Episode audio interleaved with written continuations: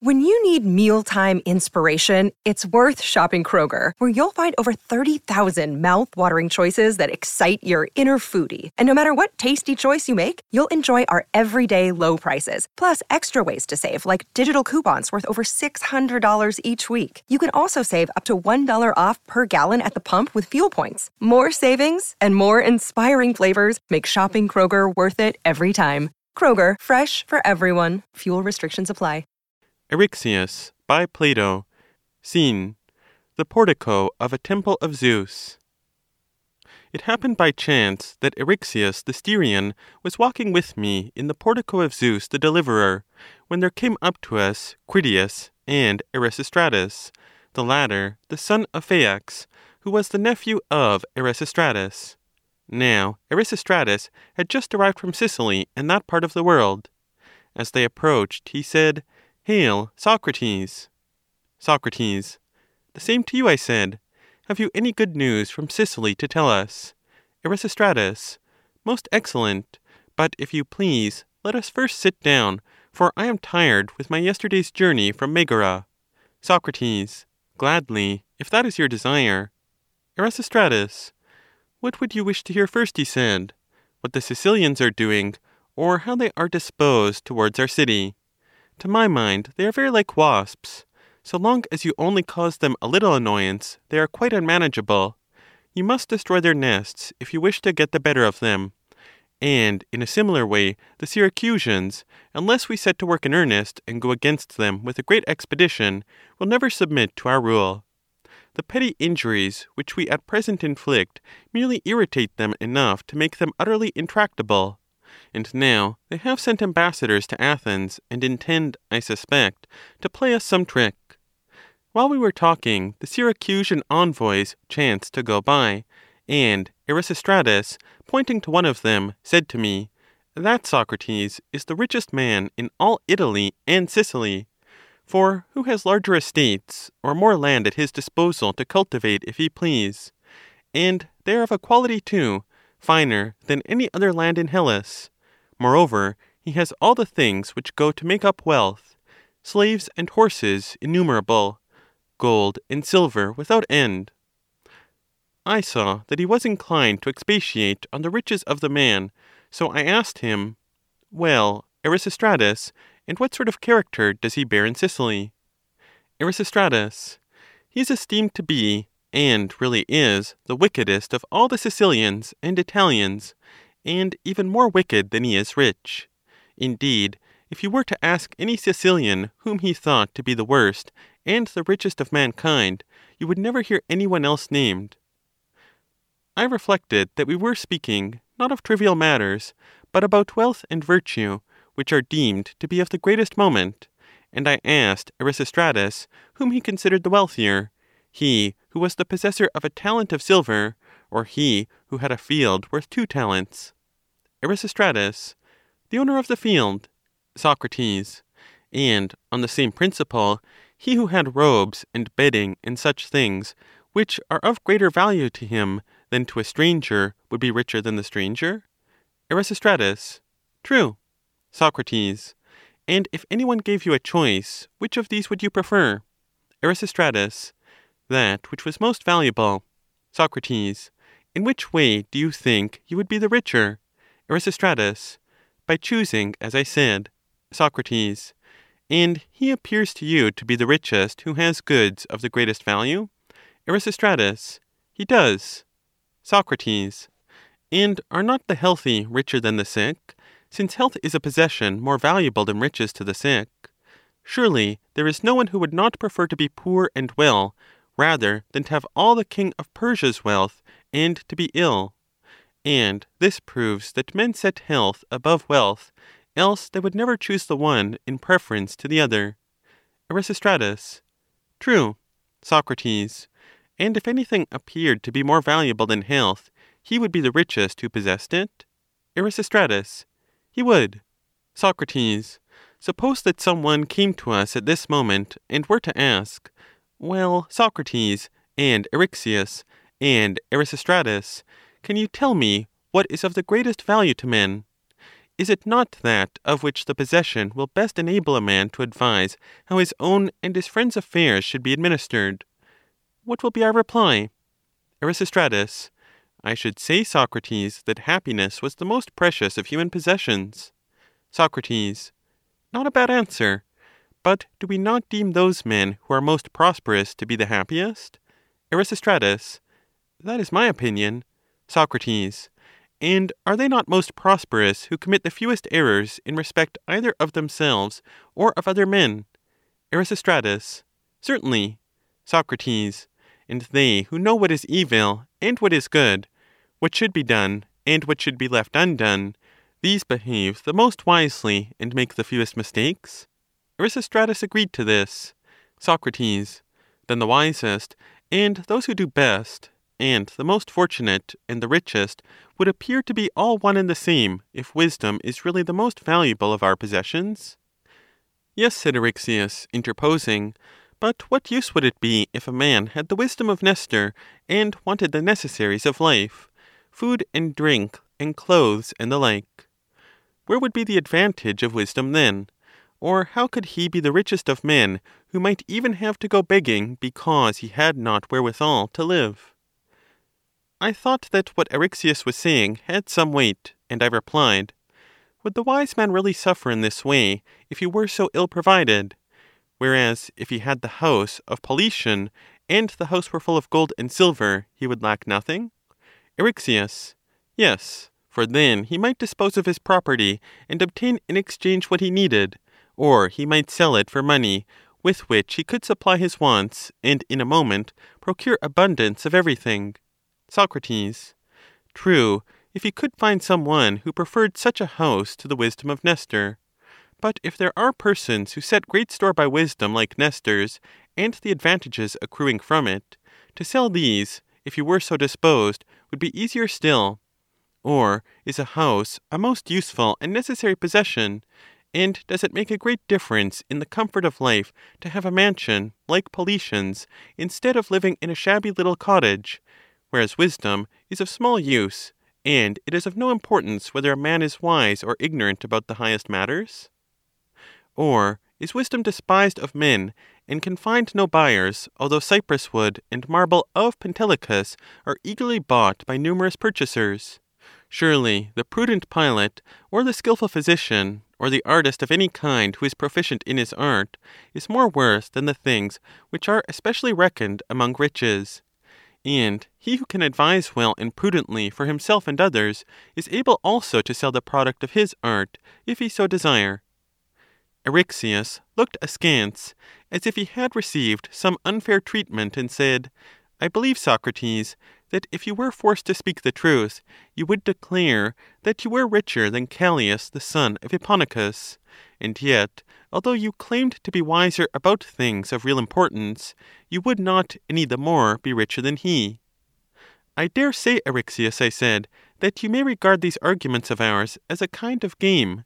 You think that they have no relation to facts, but are like the pieces in the game of draughts, which the player can move in such a way that his opponents are unable to make any countermove. And perhaps, too, as regards riches, you are of opinion that while facts remain the same, there are arguments, no matter whether true or false, which enable the user of them to prove that the wisest and the richest are one and the same, although he is in the wrong and his opponents are in the right. There would be nothing strange in this; it would be as if two persons were to dispute about letters, one declaring that the word Socrates began with an S, the other that it began with an A and the latter could gain the victory over the former. Eryxias glanced at the audience, laughing and blushing at once, as if he had had nothing to do with what had just been said, and replied, No, indeed, Socrates, I never supposed that our arguments should be of a kind which would never convince any one of those here present, or be of advantage to them. For what man of sense could ever be persuaded that the wisest and the richest are the same? The truth is that we are discussing the subject of riches, and my notion is that we should argue respecting the honest and dishonest means of acquiring them, and generally whether they are a good thing or a bad. Very good, I said, and I am obliged to you for the hint. in future we will be more careful. But why do not you yourself, as you introduced the argument, and do not think that the former discussion touched the point at issue, tell us whether you consider riches to be a good or an evil? I am of opinion, he said, that they are a good. He was about to add something more when Critias interrupted him. Do you really suppose so, Eryxias? Certainly, replied Eryxias. I should be mad if I did not, and I do not fancy that you would find any one else of a contrary opinion. And I, retorted Critias, should say that there is no one whom I could not compel to admit that riches are bad for some men. But surely, if they were a good, they could not appear bad for any one. Here I interposed and said to them, If you two were having an argument about equitation, and what was the best way of riding, supposing that I knew the art myself, I should try to bring you to an agreement for I should be ashamed if I were present and did not do what I could to prevent your difference. And I should do the same if you were quarreling about any other art, and were likely, unless you agreed on the point in dispute, to part as enemies instead of as friends.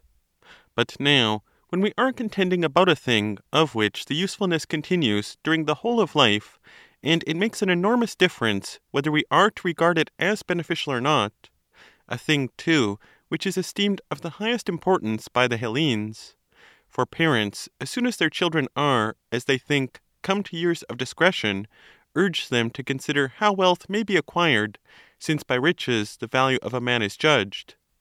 When I say we are thus in earnest, and you, who agree in other respects, fall to disputing about a matter of such moment, that is, about wealth, and not merely whether it is black or white, light or heavy, but whether it is a good or an evil, whereby, although you are now the dearest of friends and kinsmen, the most bitter hatred may arise betwixt you. I must hinder your dissension to the best of my power. If I could, I would tell you the truth, and so put an end to the dispute. But as I cannot do this, and each of you supposes that you can bring the other to an agreement, I am prepared, as far as my capacity admits, to help you in solving the question. Please, therefore, Critias, try to make us accept the doctrines which you yourself entertain. Critias. I should like to follow up the argument, and will ask Eryxias whether he thinks that there are just and unjust men. Eryxias. Most decidedly. Critias. And does injustice seem to you an evil or a good? Eryxias. An evil. Critias. Do you consider that he who bribes his neighbor's wife and commits adultery with her acts justly or unjustly, and this although both the state and the laws forbid. Eryxias. Unjustly. Critias. And if the wicked man has wealth and is willing to spend it, he will carry out his evil purposes, whereas he who is short of means cannot do what he fain would, and therefore does not sin? In such a case, surely it is better that a person should not be wealthy, if his poverty prevents the accomplishment of his desires, and his desires are evil. Or again, should you call sickness a good or an evil? Eryxias. An evil. Critias. Well, and do you think that some men are intemperate? Eryxias. Yes. Critias. Then, if it is better for his health that the intemperate man should refrain from meat and drink, and other pleasant things, but he cannot, owing to his intemperance, will it not also be better that he should be too poor to gratify his lust, rather than that he should have a superabundance of means? For thus he will not be able to sin, although he desire never so much. Critias appeared to be arguing so admirably that Eryxias, if he had not been ashamed of the bystanders, would probably have got up and struck him for he thought that he had been robbed of a great possession when it became obvious to him that he had been wrong in his former opinion about wealth. I observed his vexation, and feared that they would proceed to abuse and quarreling, so I said, I heard that very argument used in the Lyceum yesterday by a wise man, Prodicus of Ceos. But the audience thought that he was talking mere nonsense, and no one could be persuaded that he was speaking the truth. And when at last a certain talkative young gentleman came in, and, taking his seat, began to laugh and jeer at Prodicus, tormenting him and demanding an explanation of his argument, he gained the ear of the audience far more than Prodicus. Can you repeat the discourse to us? said Erasistratus. Socrates. If I can only remember it, I will. The youth began by asking Prodicus in what way did he think that riches were a good, and in what an evil. Prodicus answered, as you did just now, that they were a good to good men, and to those who knew in what way they should be employed, while to the bad and the ignorant they were an evil. The same is true, he went on to say, of all other things. Men make them to be what they are themselves. The saying of Archilochus is true. Men's thoughts correspond to the things which they meet with. Well, then, replied the youth, if any one makes me wise in that wisdom whereby good men become wise, he must also make everything else good to me. Not that he concerns himself at all with these other things, but he has converted my ignorance into wisdom. If, for example, a person teach me grammar or music, he will at the same time teach me all that relates to grammar or music, and so when he makes me good, he makes things good to me. Prodicus did not altogether agree; still he consented to what was said. And do you think, said the youth, that doing good things is like building a house, the work of human agency? Or do things remain what they were at first, good or bad, for all time? Prodicus began to suspect, I fancy, the direction which the argument was likely to take and did not wish to be put down by a mere stripling before all those present. If they two had been alone, he would not have minded. So he answered, cleverly enough, I think that doing good things is a work of human agency. And is virtue, in your opinion, Prodicus, innate or acquired by instruction? The latter, said Prodicus. Then you would consider him a simpleton who supposed that he could obtain by praying to the gods the knowledge of grammar, or music, or any other art, which he must either learn from another, or find out for himself? Prodicus agreed to this also. And when you pray to the gods that you may do well and receive good, you mean by your prayer nothing else than that you desire to become good and wise. If, at least, things are good to the good and wise, and evil to the evil. But in that case, if virtue is acquired by instruction, it would appear that you only pray to be taught what you do not know. Hereupon I said to Prodicus that it was no misfortune to him if he had been proved to be in error in supposing that the gods immediately granted to us whatever we asked. If, I added, whenever you go up to the Acropolis you earnestly entreat the gods to grant you good things, although you know not whether they can yield your request, it is as though you went to the doors of the grammarian and begged him, although you had never made a study of the art, to give you a knowledge of grammar, which would enable you forthwith to do the business of a grammarian. While I was speaking, Prodicus was preparing to retaliate upon his youthful assailant, intending to employ the argument of which you have just made use, for he was annoyed to have it supposed that he offered a vain prayer to the gods. But the master of the gymnasium came to him and begged him to leave, because he was teaching the youths doctrines which were unsuited to them, and therefore bad for them.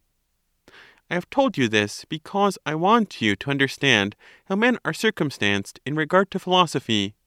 Had Prodicus been present and said what you have said, the audience would have thought him raving, and he would have been ejected from the gymnasium. But you have argued so excellently well that you have not only persuaded your hearers, but have brought your opponent to an agreement. For, just as in the law courts, if two witnesses testify to the same fact, one of whom seems to be an honest fellow, and the other a rogue, the testimony of the rogue often has the contrary effect on the judges' minds to what he intended, while the same evidence, if given by the honest man, at once strikes them as perfectly true. And probably the audience have something of the same feeling about yourself and Prodicus. They think him a sophist and a braggart, and regard you as a gentleman of courtesy and worth, for they do not pay attention to the argument so much as to the character of the speaker.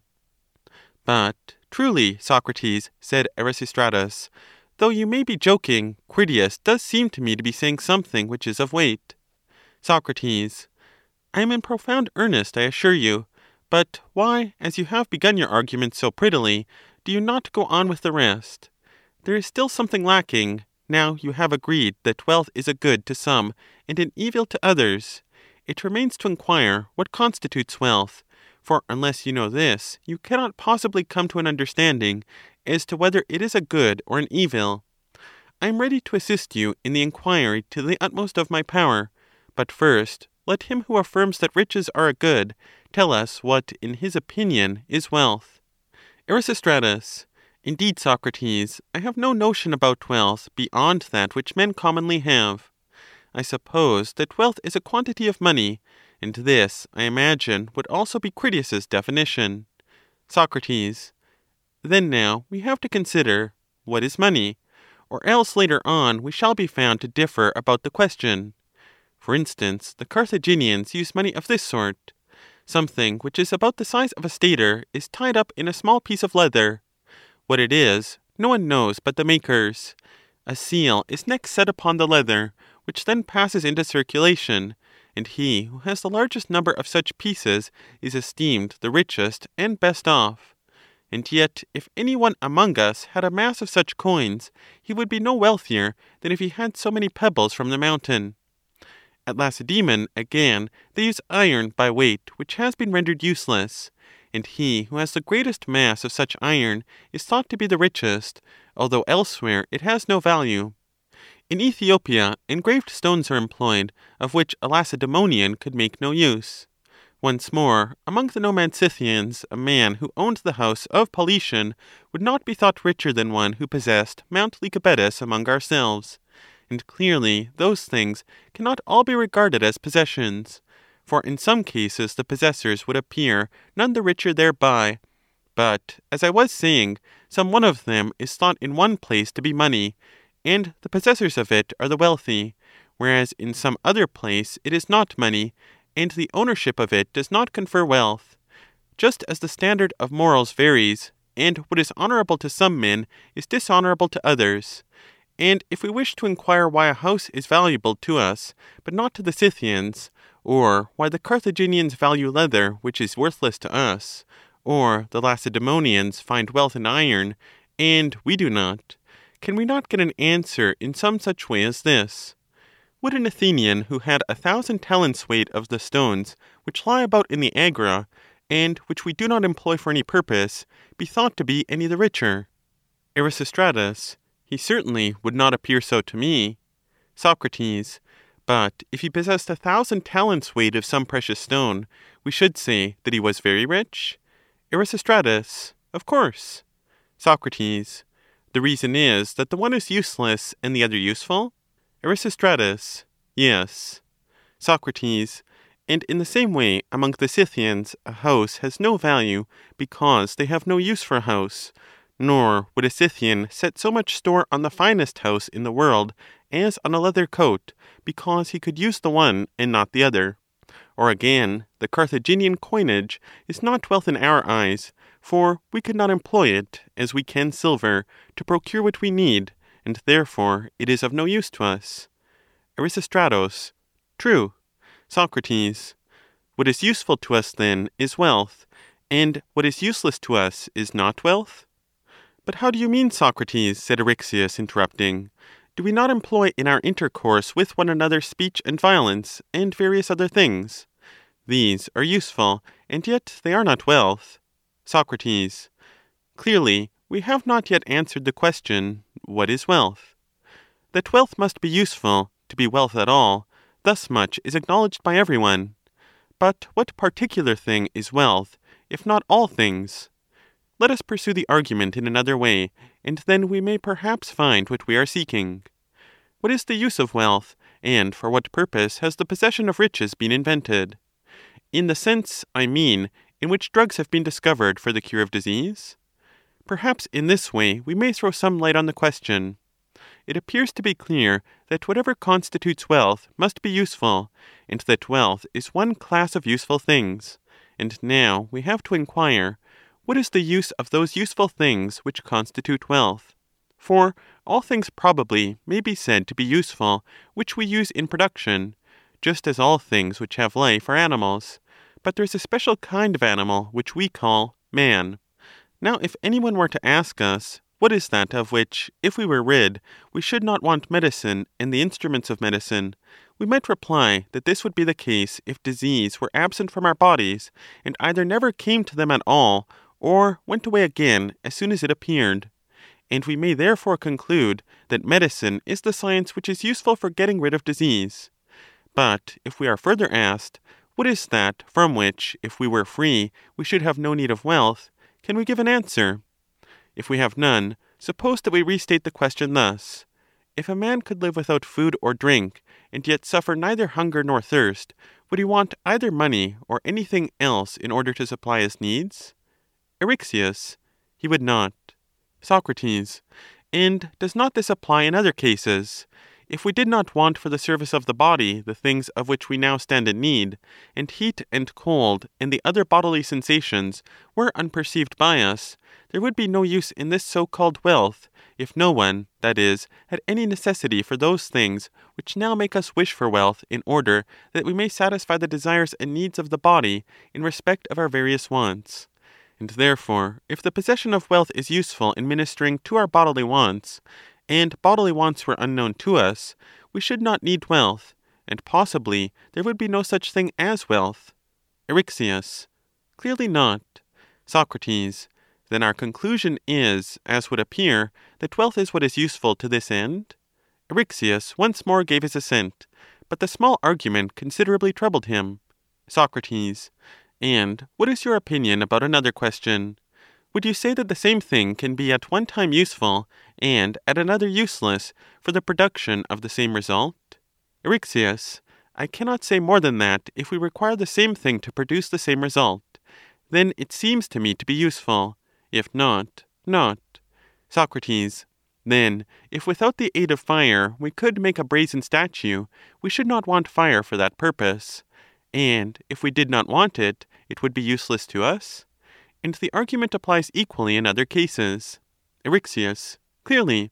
Soc. And therefore conditions which are not required for the existence of a thing are not useful for the production of it?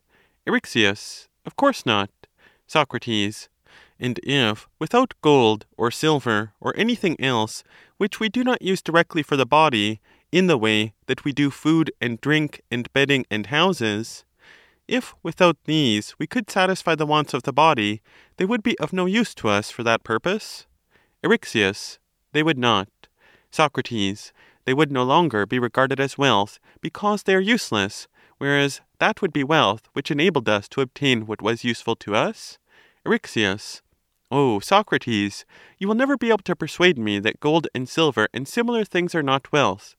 But I am very strongly of opinion that things which are useless to us are not wealth, and that the money which is useful for this purpose is of the greatest use. Not that these things are not useful towards life, if by them we can procure wealth. Soc. And how would you answer another question? There are persons, are there not, who teach music and grammar and other arts for pay, and thus procure those things of which they stand in need? Eryxias. There are. Soc.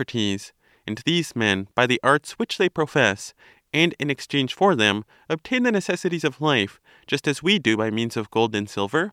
Eryxias. True. Soc. Then, if they procure by this means what they want for the purposes of life, that art will be useful towards life? For do we not say that silver is useful because it enables us to supply our bodily needs? Eryxias.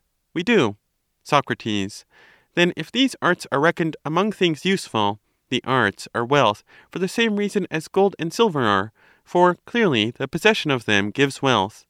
Yet a little while ago we found it difficult to accept the argument which proved that the wisest are the wealthiest. But now there seems no escape from this conclusion. Suppose that we are asked, Is a horse useful to everybody? Will not our reply be, No, but only to those who know how to use a horse? Eryxias. Certainly. Soc. And so too physic is not useful to every one, but only to him who knows how to use it? Eryxias. True. Soc. And the same is the case with everything else? Eryxias. Yes. Soc. Then gold and silver and all the other elements which are supposed to make up wealth are only useful to the person who knows how to use them? Eryxias. Exactly. Soc. And were we not saying before that it was the business of a good man and a gentleman to know where and how anything should be used? Eryxias. Yes. Socrates. The good and gentle, therefore, will alone have profit from these things, supposing at least that they know how to use them. But if so, to them only will they seem to be wealth. It appears, however, that where a person is ignorant of riding, and has horses which are useless to him, if some one teaches him that art, he makes him also richer, for what was before useless has now become useful to him, and in giving him knowledge, he has also conferred riches upon him. Eryxias. That is the case. Socrates. Yet I dare be sworn that Critias will not be moved a whit by the argument. Critias. No, by heaven, I should be a madman if I were. But why do you not finish the argument which proves that gold and silver and other things which seem to be wealth are not real wealth?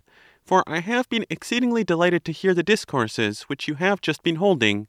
Socrates. My argument, Critias, I said, appears to have given you the same kind of pleasure which you might have derived from some rhapsode's recitation of Homer. For you do not believe a word of what has been said. But come now, give me an answer to this question Are not certain things useful to the builder when he is building a house? Critias. They are. Socrates. And would you say that those things are useful which are employed in house building? Stones and bricks and beams and the like, and also the instruments with which the builder built the house, the beams and stones which they provided, and again the instruments by which these were obtained. Critias. It seems to me that they are all useful for building. Socrates. And is it not true of every art, that not only the materials, but the instruments by which we procure them, and without which the work could not go on, are useful for that art? Critias. Certainly. Socrates. And further, the instruments, by which the instruments are procured, and so on, going back from stage to stage, ad infinitum, are not all these, in your opinion, necessary in order to carry out the work? Critias. We may fairly suppose such to be the case. Socrates.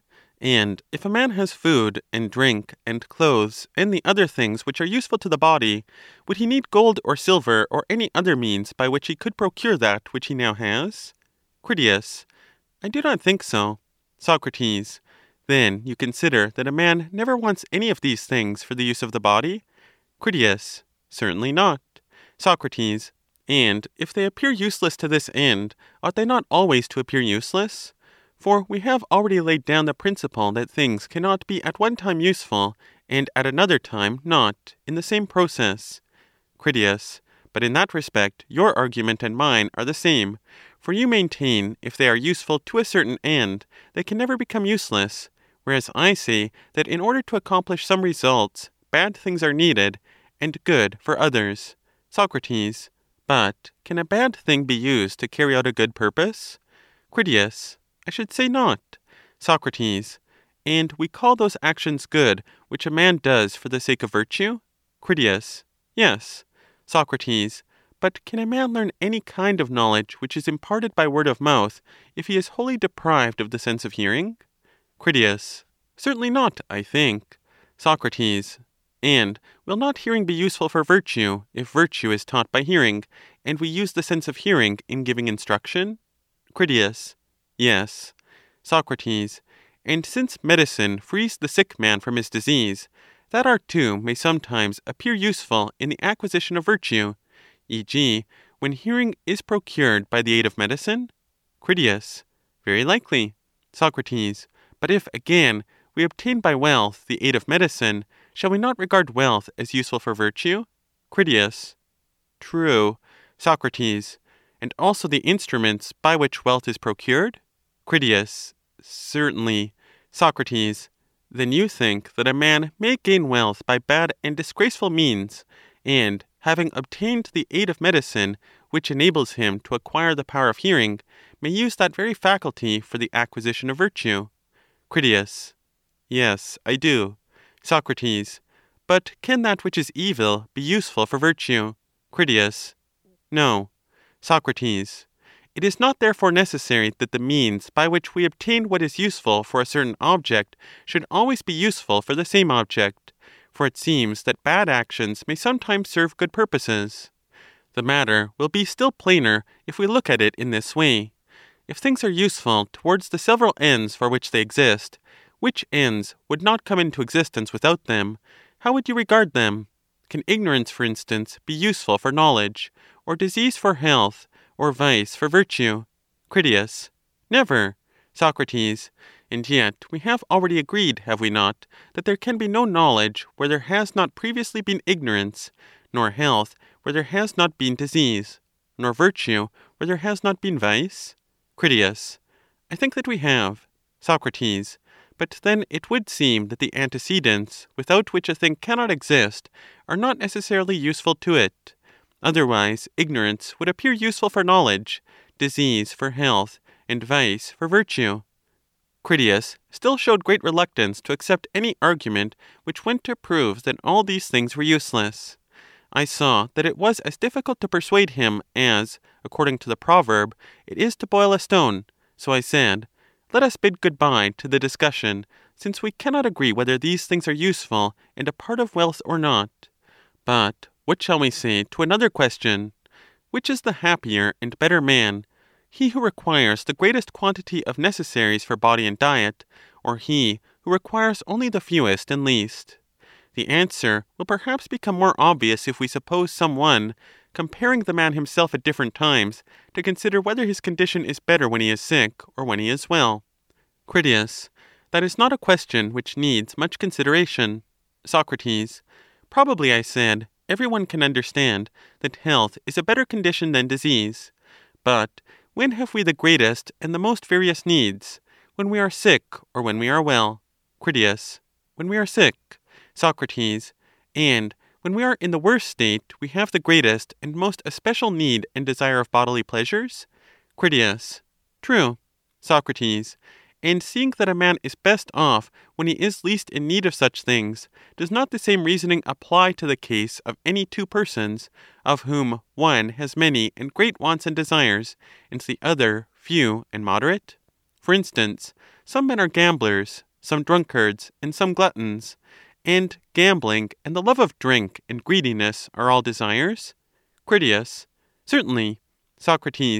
But desires are only the lack of something, and those who have the greatest desires are in a worse condition than those who have none or very slight ones. Critias. Certainly I consider that those who have such wants are bad, and that the greater their wants, the worse they are. Soc. And do we think it possible that a thing should be useful for a purpose unless we have need of it for that purpose? Critias. No. Soc. Then if these things are useful for supplying the needs of the body, we must want them for that purpose? Critias. That is my opinion. Soc. And he to whom the greatest number of things are useful for his purpose will also want the greatest number of means of accomplishing it, supposing that we necessarily feel the want of all useful things? Critias. It seems so. Soc. The argument proves then that he who has great riches has likewise need of many things for the supply of the wants of the body, for wealth appears useful towards that end. And the richest must be in the worst condition, since they seem to be most in want of such things. End of by Plato.